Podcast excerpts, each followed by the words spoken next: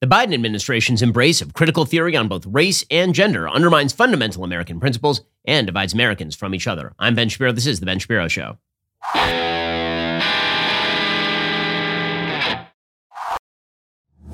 The Ben Shapiro Show is sponsored by ExpressVPN. I talk about them every single show. Why haven't you gotten a VPN yet? Get ExpressVPN right now at expressvpn.com slash Ben. Well, this week on the show, we've discussed a bunch of areas where the Biden administration is radically out of touch with the American public, ranging from energy prices to inflation to immigration. There's one area where the Biden administration is extraordinarily radically out of touch, and that is because, once again, as always, Joe Biden reflects the center of the Democratic Party, and the center of the Democratic Party has meant engagement with radical theory when it comes to race and gender. You have to understand their philosophy in order to understand sort of the ramifications of that philosophy. We'll see sort of occasional stories bubble up in the news, and those are the tip of the iceberg stories, but they represent a far broader ideological shift that's taken place inside the Democratic Party over time. And that's a shift from government as sort of the do something government of the 1960s or even the 1930s to a government that combines two forces. One is, yes, do something, do something. And we need an LBJ, FDR type government. But on the other hand, a consistent campaign against the systems of the United States. This really started under Barack Obama. There's sort of a merger of the idea that you should trust me to fix everything, but you can't trust the government. But you can trust me, but you can't trust the government. Don't trust the system, but trust me to change and break and mold the system. This new Democratic Party is a transformative Democratic Party. Not all of them, not Joe Manchin, not Kyrsten Sinema, but Joe Biden and his administration are a reflection of a movement that has taken over the Democratic Party that says that America is inherently, in her bones, a problem and that America must be fundamentally changed. I mean, not you're tinkering around the edges, not you're redirecting the stream of American politics, not you're shaving up the shaving off the, the rough corners, not any of that. It's a complete replacement of the systems of the United States because those systems are so poisoned. And you see this in a couple of areas, particularly race and gender. And those happen to be the areas in which the Biden administration is wildly outside the realm of what most Americans think. To understand what they believe about race and gender, you have to understand something called critical theory. Not critical race theory, we'll get to that in a moment, but critical theory more generally. So, at the beginning of the 20th century, Marxists had a real problem. The problem that Marxists had is that they were making all sorts of inroads and strides in the first couple of decades. And the idea was going to be that there was a worldwide revolution of class consciousness in which the lower classes overthrew the bourgeois hierarchy and world revolution occurred. That didn't happen. Instead, you got World War I, in which it turns out that societal ties like nationalism, societal ties with regard to governmental loyalty, these actually united people across class lines. And so Marxists were, were left with a, a real problem because Marxist theory had suggested that the inevitable breakdown of capitalism, the contradictions inherent in capitalism, would cause a class consciousness revolution, which would eventually emerge in a world revolution. That didn't happen. So they had to shift their approach. What they said instead was well, here's the problem these systems of capitalism have so infiltrated the minds of people that there is no way for this revolution in class consciousness to occur. So we have to break the machinery. It's important to break all of the systems. If we don't break the systems, how can we ever have the class consciousness that we require in order to overthrow these patriarchal and viciously capitalistic classist systems? There are a bunch of Marxists who started proposing this in the 1920s in terms of sort of cultural Marxism. This is what they were talking about. An early form of this particular type of cultural Marxism was pushed by members of the so called Frankfurt School. You probably heard of them. Max Horkheimer is one of their leaders. He suggested that because all human beings were products of their environment, all the evils in America were attributable to capitalist democratic environments. He said the wretchedness, this is a direct quote, the wretchedness of our own time is connected with the structure of society. Right? All of your misery is because the system is failing you and the system has shaped you so you can't even escape the system. So we have to break the system. Erich Fromm, who's another member of the Frankfurt School, said that American freedoms actually were fascist. He said the right to express our thoughts means something only if we are able to have thoughts of our own. And the way that he could tell that you weren't having thoughts of your own is you disagreed with him. Because if you had thoughts of your own, you would agree with him. So it must be that the system was forcing you to have thoughts that were not your own. So if we could break the system, you would totally agree with him, which is pretty catch 22 logic. If you disagree with him, it's because you're brainwashed. If you agree with him, it's because you're not brainwashed. Pretty convenient. American consumerism, according to Fromm, had deprived Americans of the ability to think and made them ripe for what he called proto fascism. Proto fascism just meant anything that was not Marxism. So, what this meant is that systems of power had to be destroyed.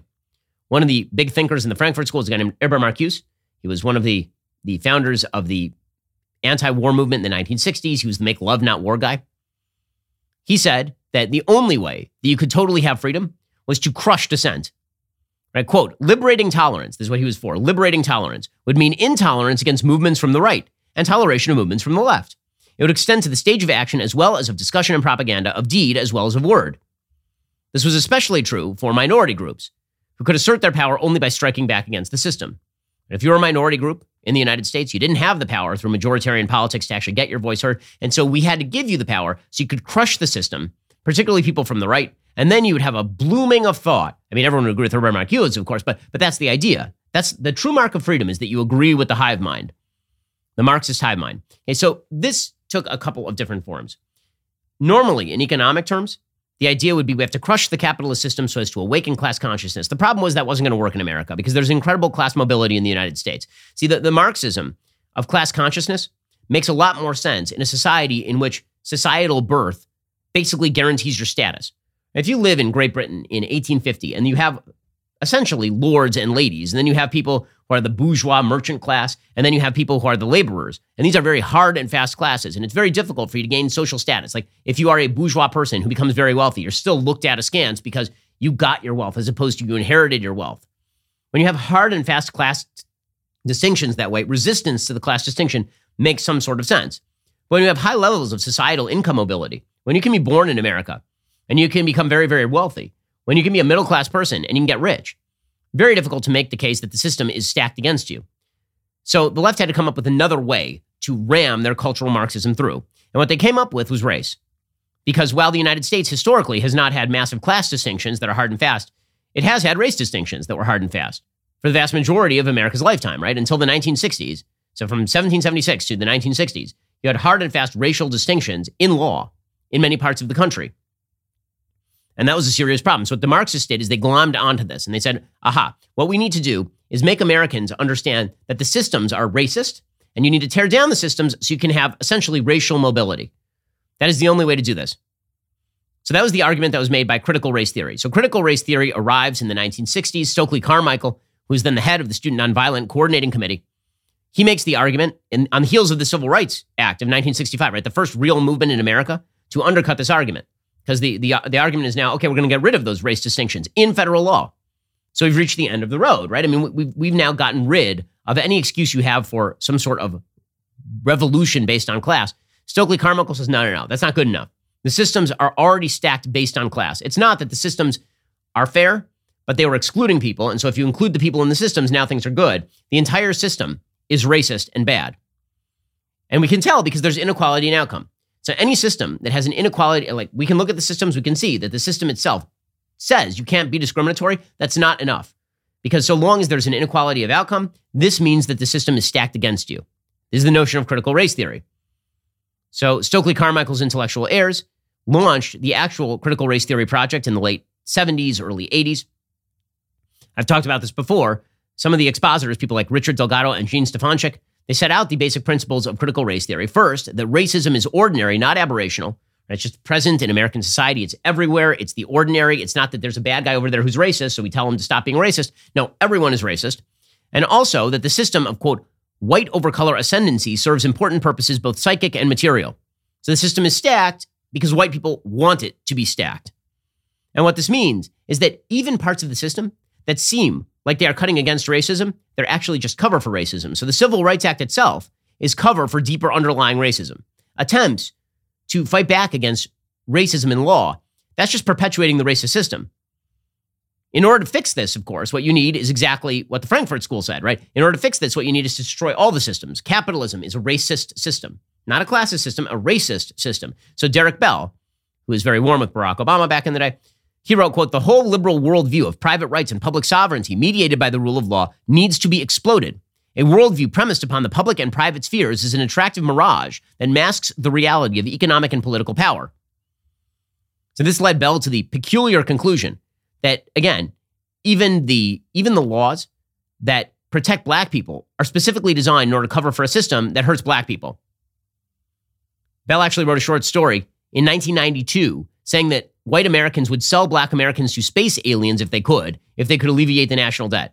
And he said in 1992, right, not in 1970, that black Americans were more oppressed than at any time since the end of slavery. So you have to understand that this is what lies at the root of the Joe Biden equity agenda. Equity is not the same as equality. Equality suggests that everybody should be treated the same under the law. Equity suggests that the systems are so corrupt that they have to be completely remade by people like Joe Biden, elderly white gentlemen. They need to be completely remade, and they need to be remade so that the results are equal.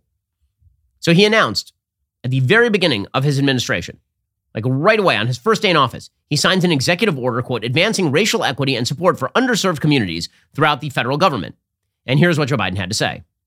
When I became president, one of the first things I did, I signed an executive order to advance equality and racial justice throughout our federal policies and all our institutions. That's because delivering the promise of America is not the work of one department. It has to be the business of the whole of the federal government. The bottom line advancing equity is not a one year project, it's a generational commitment. These plans are an important step forward, reflecting the Biden Harris administration's work to make the promise of America real for every American. And I mean every American. So, what does that mean? What does that mean? So, here is what his executive order says quote, This is the White House. The president's order emphasized the enormous human cost of systemic racism. Systemic racism is exactly the sort of language used by CRT, persistent poverty, and other disparities, and directed the federal government to advance an ambitious whole of government equity agenda that matches the scale of the challenges we face as a country. Again, whenever they talk about disparities, understand they're not talking about one person is richer and one person is poorer because they made different decisions and therefore they have different outcomes. And that's what they mean is that no matter what decisions you made, any disparity is evidence of discrimination. According to the White House, over 90 federal agencies across the federal government, including all cabinet level agencies, as well as over 50 independent agencies, mobilized quickly and effectively to implement the executive order. Agencies conducted equity assessments of their of 3 to 5 of their agency's high impact services for the American people to uncover where systemic barriers to access may exist. And of course, he included in this rubric not just black Americans, he included in this rubric all intersectional identities. Quote, these plans are an important step forward, reflecting the Biden Harris's administration work to make the promise of America real for every American, including communities of color, tribal communities, rural communities, LGBTQI plus divided by sign, minus sign, happy face emoji, people with disabilities, women and girls, and communities impacted by persistent poverty. They are part of a broader equity agenda, which also includes implementing the first ever national strategy on gender equity and equality. Gender equity, we'll get to that in just one second because it's, again, part and parcel of critical theory. Working to ensure the federal government is a model for diversity, equity, inclusion, and accessibility in the workplace, advancing LGBTQ plus I divided by sign civil rights. In releasing these action plans across the interagency, as well as snapshots of the largest agency's plans, the administration commits to deepening the conversation with communities, advocates, and all stakeholders. And what this means is that they're going to promote, for example, crackdowns on the police by the Department of Justice. This means, for example, that they are going to pursue quote unquote economic justice, which is economic redistributionism, that they are going to actively discriminate in government jobs between members of different races, that they're going to support educational affirmative action programs, and force the teaching of critical race theory in public schools if they can. And all the most divisive racial components of President Biden's agenda have very, very deep roots. And part of this is strategic because the, the Democratic Party has been under the severe misimpression since 2012 when Barack Obama defeated Mitt Romney despite losing about 3 million votes from 2008. They're under the misimpression that the future Democratic coalition is an intersectional coalition of white college educated women and minority groups. Now, what they're learning is that a lot of minorities are not particularly interested in this very racialized pursuit of American politics, but this is what they're rooting for. And they're not particularly shy about this. About three weeks after the 2020 election, there's a professor named Cheryl Cashin of Georgetown University. And what she said is that they shouldn't reach out to Trump voters. They shouldn't reach out to blue collar white voters. Quote, a more viable strategy for progressives than trying to win over Trump's supporters right away would be to continue to win elections powered by energized majority of black Americans in critical states in coalition with other energized people of color rightfully taking their place in American politics and the critical mass of whites willing to see and resist racism. So add the, the big government policies of the left to their anti-racist priorities, and there's the winning coalition. So this is it's not just theory, it's also their political strategy. Okay, well, add to this gender theory, and you have basically the Democratic Party on social politics well outside the mainstream of what most Americans think. We'll get to that in just one second. First, my kids are getting ready to go back to school in just a few weeks. Well, a lot of people are excited to get back to the classroom. Some American kids aren't because they don't know where their meal is going to be coming from this semester. Our friends over at Good Ranchers are helping them out. They've made it their mission to donate 100,000 high quality meals to kids facing food insecurity and malnourishment this fall semester. For every box ordered through the month of August, Good Ranchers will donate a nutritious meal to a child in need. Help them reach their goal of 100,000 donated meals by ordering your box today at goodranchers.com/ben. Good Ranchers is an award-winning food delivery service that ships 100% American meat and seafood directly to your door. They've been named the best food subscription service earlier this year. Good Ranchers is the fastest-growing meat company in America. They only source the best American farms, so you can trust that you're feeding your family the highest quality possible meat every single meal. Uh, let me just tell you, I've had kosher steak from Good Ranchers. One of the best steaks I ever had in my entire life. Right now, you can use my code BEN, get 30 bucks off your order plus free shipping. Your purchase furthers their mission to donate 100,000 high-quality meals to kids in need. It's a great cause. We should all rally behind it. Go to goodranchers.com slash Ben today. Use my code BEN. When you place your order, let's help these guys hit their goal. Okay, so the Biden administration is a believer that the systems of America are corrupt and need to be overthrown. This is an outgrowth, again, of critical theory. That has manifested as critical race theory. It's also manifested as radical gender theory. So, radical gender theory makes essentially the same claim as critical theory that men and women are androgynous widgets. The only reason that we think of men and women as different is because of evil patriarchal systems that have been embedded over time. And so, all inequities, all, all inequalities between men and women, disparities between men and women, there's no, that's not an outgrowth of biology. It's not an outgrowth of choice is an outgrowth of our evil, horrible patriarchal system. And so if you just tear away that system, then magically everybody becomes a free floating gender androgynous widget who can choose their own path in life and all sorts of happiness will break out. And in ancillary fashion, when we break down the systems, we also get to break down the capitalist system and property ownership and all of the rest of this. Right? All of this is, is part and parcel of a broader overarching philosophy that sees the systems at work in American life and across the West more broadly as bad.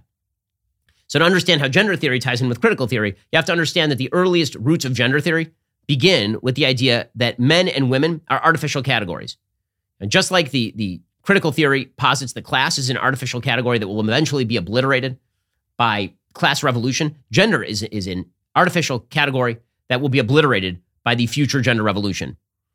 So in 1953, Simone de Beauvoir, who was a Marxist, wrote a book called The Second Sex, she argued that femininity was utterly disconnected from biology. Here's what she wrote quote, The female is a woman insofar as she feels herself as such, right? It's a feeling.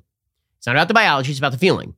Some essential biological givens are not part of her lived situation. For example, the structure of the ovum is not reflected in it. So, womanhood is not having babies. That's not important to womanhood. The thing that's most important is your sexual pleasure. Nature does not define woman. It is she who defines herself by reclaiming nature for herself in her affectivity. So, to the obvious question, so why do so many women like getting married and having babies? She then said the same thing that essentially the critical theorist said, right? You disagree with Simone de Beauvoir because you've been indoctrinated. So we have to get rid of the system that indoctrinates you, and then you will agree with Simone de Beauvoir. So she says, quote, everything helps to confirm this hierarchy in the eyes of the little girl. The historical and literary culture to which she belongs, the songs and legends with which she is lulled to sleep are one long exaltation of man. Children's books, mythology, stories, tales all reflect the myths born of the pride and desires of men, Thus, it is through the eyes of men the little girl discovers the world and reads therein her destiny. De Beauvoir, in order to obliterate the systems, actually advocated for barring women from becoming mothers entirely. She actually wrote, No woman should be authorized to stay at home to raise her children. Society should be totally different. Women, women should not have that choice, precisely because if there is such a choice, too many women will make that one. Right? So if we just, we have to deprogram people by destroying all cultural hallmarks of femininity. Okay, by, by 1963, this, this perspective is being much more mainstream by Betty Friedan. She writes The Feminine Mystique. She says that motherhood and marriage are, quote, a comfortable concentration camp, which is, it's unbelievable that this sort of language was considered okay. That, like, you being in the home with your kids is similar to, you know, a concentration camp where Jews were being murdered by the millions. Uh, no, but she's a very famous person. She suggested that gender roles turned women into walking corpses.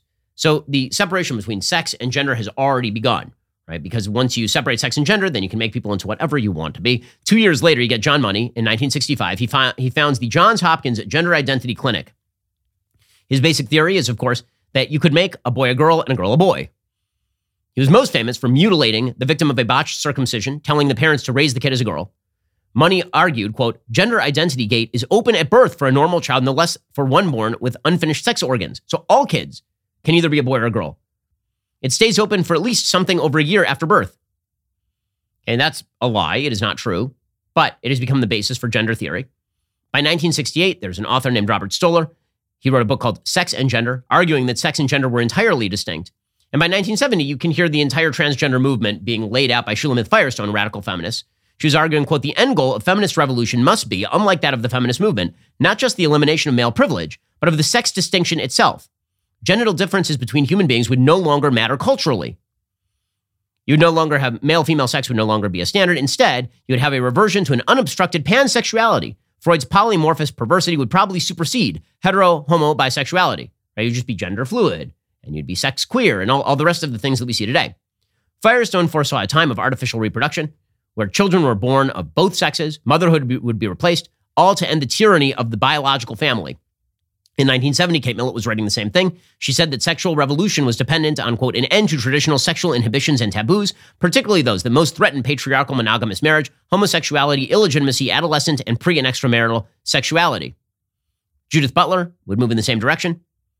She relied that transgenderism relies on the gender binary, so she was anti transgenderism. She said instead, basically, you should just be able to define yourself however you want.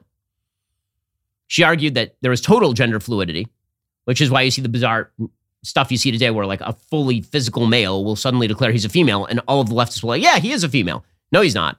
But the idea from Butler was this. She said, We are not carving out a place for autonomy if by autonomy we mean a state of individuation, taken as a self-persistent, self-persisting state prior to and apart from any relations of dependency on the world of others. In other words, the rest of the world has to mirror what you think of you. So all of this is part and parcel of an attempt to tear down systems. And Joe Biden is fully in line with this because the Democratic Party has decided to embrace this wholesale. Here was Joe Biden on Transgender Day of Visibility, announcing his fealty to this idea, ideology. To everyone celebrating Transgender Day of Visibility, I want you to know that your president sees you. Jill, Kamala, Doug, our entire administration sees you for who you are, made in the image of God and deserving of dignity, respect, and support. To parents of transgender children, Affirming your child's identity is one of the most powerful things you can do to keep them safe and healthy. To any transgender American who's struggling, please know that you're not alone. Okay, total insanity, right? But but this is part and parcel of the broader ideology. So first of all, the idea that Joe Biden sees you, what he means is that he is just going to pretend that you are a member of the sex to which you claim membership. He's saying that he doesn't see you, right? He can see what you are, but he's going to ignore that. He's just going to say you are what you say you are. Because again, all of the structures of the patriarchal society have placed boundaries on you. We have to obliterate them. And we have to focus on kids. We have to pretend that kids who are being sexually confused by their parents and the society around them in many cases, that those kids actually are members of the opposite sex. And then he's sicking his Justice Department on states that bar the mutilation of kids. I mean, the DOJ is literally warning states at this point that they are not allowed to prevent mutilation surgeries and and shooting little girls full of testosterone. You're not allowed to prevent that, according to Joe Biden's DOJ. You have the Undersecretary for Health and Human Services, Rachel Levine, who is a dude, saying that we need to empower kids to go on puberty blockers. This is part of this administration's pitch that it's gender affirming healthcare. That if you if you say that a boy is a girl and then you start pumping the boy full of estrogen, that this is gender affirming healthcare. It's being recommended by the top of this administration. This is part of a broader ideological push. It is not rooted in science. It is not rooted in social data. It's not rooted in any of this. It is rooted in a fealty to an ideology that says that the systems of power in the United States are corrupt and have to be torn away. Now they're suffering politically motivated attacks through state uh, actions against these vulnerable transgender youth. This is not based upon data. This is these are these are, these actions are politically motivated, and so we really want to to to, to base our treatment and uh, and to uh, affirm and to uh, support and empower these youth, not to limit their participation in activities in sports, and even uh, limit their ability to get gender affirmation treatment in their state. Okay, so the, the HHS is openly saying right there, a man who believes he is a woman, Rachel Levine, is saying that it is important that children be quote unquote empowered to take cross sex hormones. That's the result of ideology. That is not the result of anything remotely resembling science. The White House put out a statement, quote, Today, the Department of Health and Human Services has announced several actions to keep transgender children in Texas and their families safe. These announcements make clear that rather than weaponizing child protective services against loving families, child welfare agencies should instead expand access to gender affirming care for transgender children. By the way, the way this is going to manifest is the taking away of kids who go to school and say that they're a member of the opposite sex from parents who say, no, you're not. That is the way this is going to manifest. Now, the American people are not in line with any of this. It turns out the vast majority of Americans, including Hispanic Americans who are moving away from the Democratic Party in droves, disagree with the fundamental idea here, which is that America's systems are inherently corrupt and evil and need to be torn away. Whether we're talking about race or whether we're talking about gender, the idea that the systems of America, which have provided more freedom and prosperity for more human beings than any other systems in the history of mankind, that those systems are inherently bad and need to be wrecked from the inside in favor of gender fluid silliness or, or racial tribalism, most Americans are not on board with this. But the Biden administration is, and the Democratic Party is. And that's why you're seeing the country driven apart. Because, I mean, these are fundamental issues. If you believe that the system of America is inherently bad, if you believe that men and women, any system that perpetuates the belief that men and women exist is inherently bad, if you believe that any system that promotes free markets and free speech and individual rights is inherently bad, that is not a country that can hold together if half the country doesn't believe that. But that is what Joe Biden and the Democrats have been pushing. It is apparent in all of their policy proposals, and it's extraordinarily dangerous. Alrighty, we've reached the end of the show. We'll be back here on Monday with much, much more. I'm Ben Shapiro. This is The Ben Shapiro Show.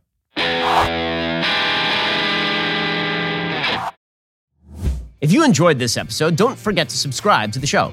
Help spread the word about The Ben Shapiro Show by giving us a five star review and sharing the show with a friend. We're available on Apple Podcasts, Spotify, YouTube, or wherever you get your podcasts. And be sure to check out some of our other Daily Wire shows. The Ben Shapiro Show is produced by Bradford Carrington, executive producer Jeremy Boring, supervising producer Mathis Glover, production manager Pavel Wydowski, associate producer Savannah Dominguez Morris, editor Adam Sayevitz, audio mixer Mike Coromina, hair and makeup artist and wardrobe Fabiola Cristina, production coordinator Jessica Kranz. The Ben Shapiro Show is a Daily Wire production. Copyright Daily Wire 2022.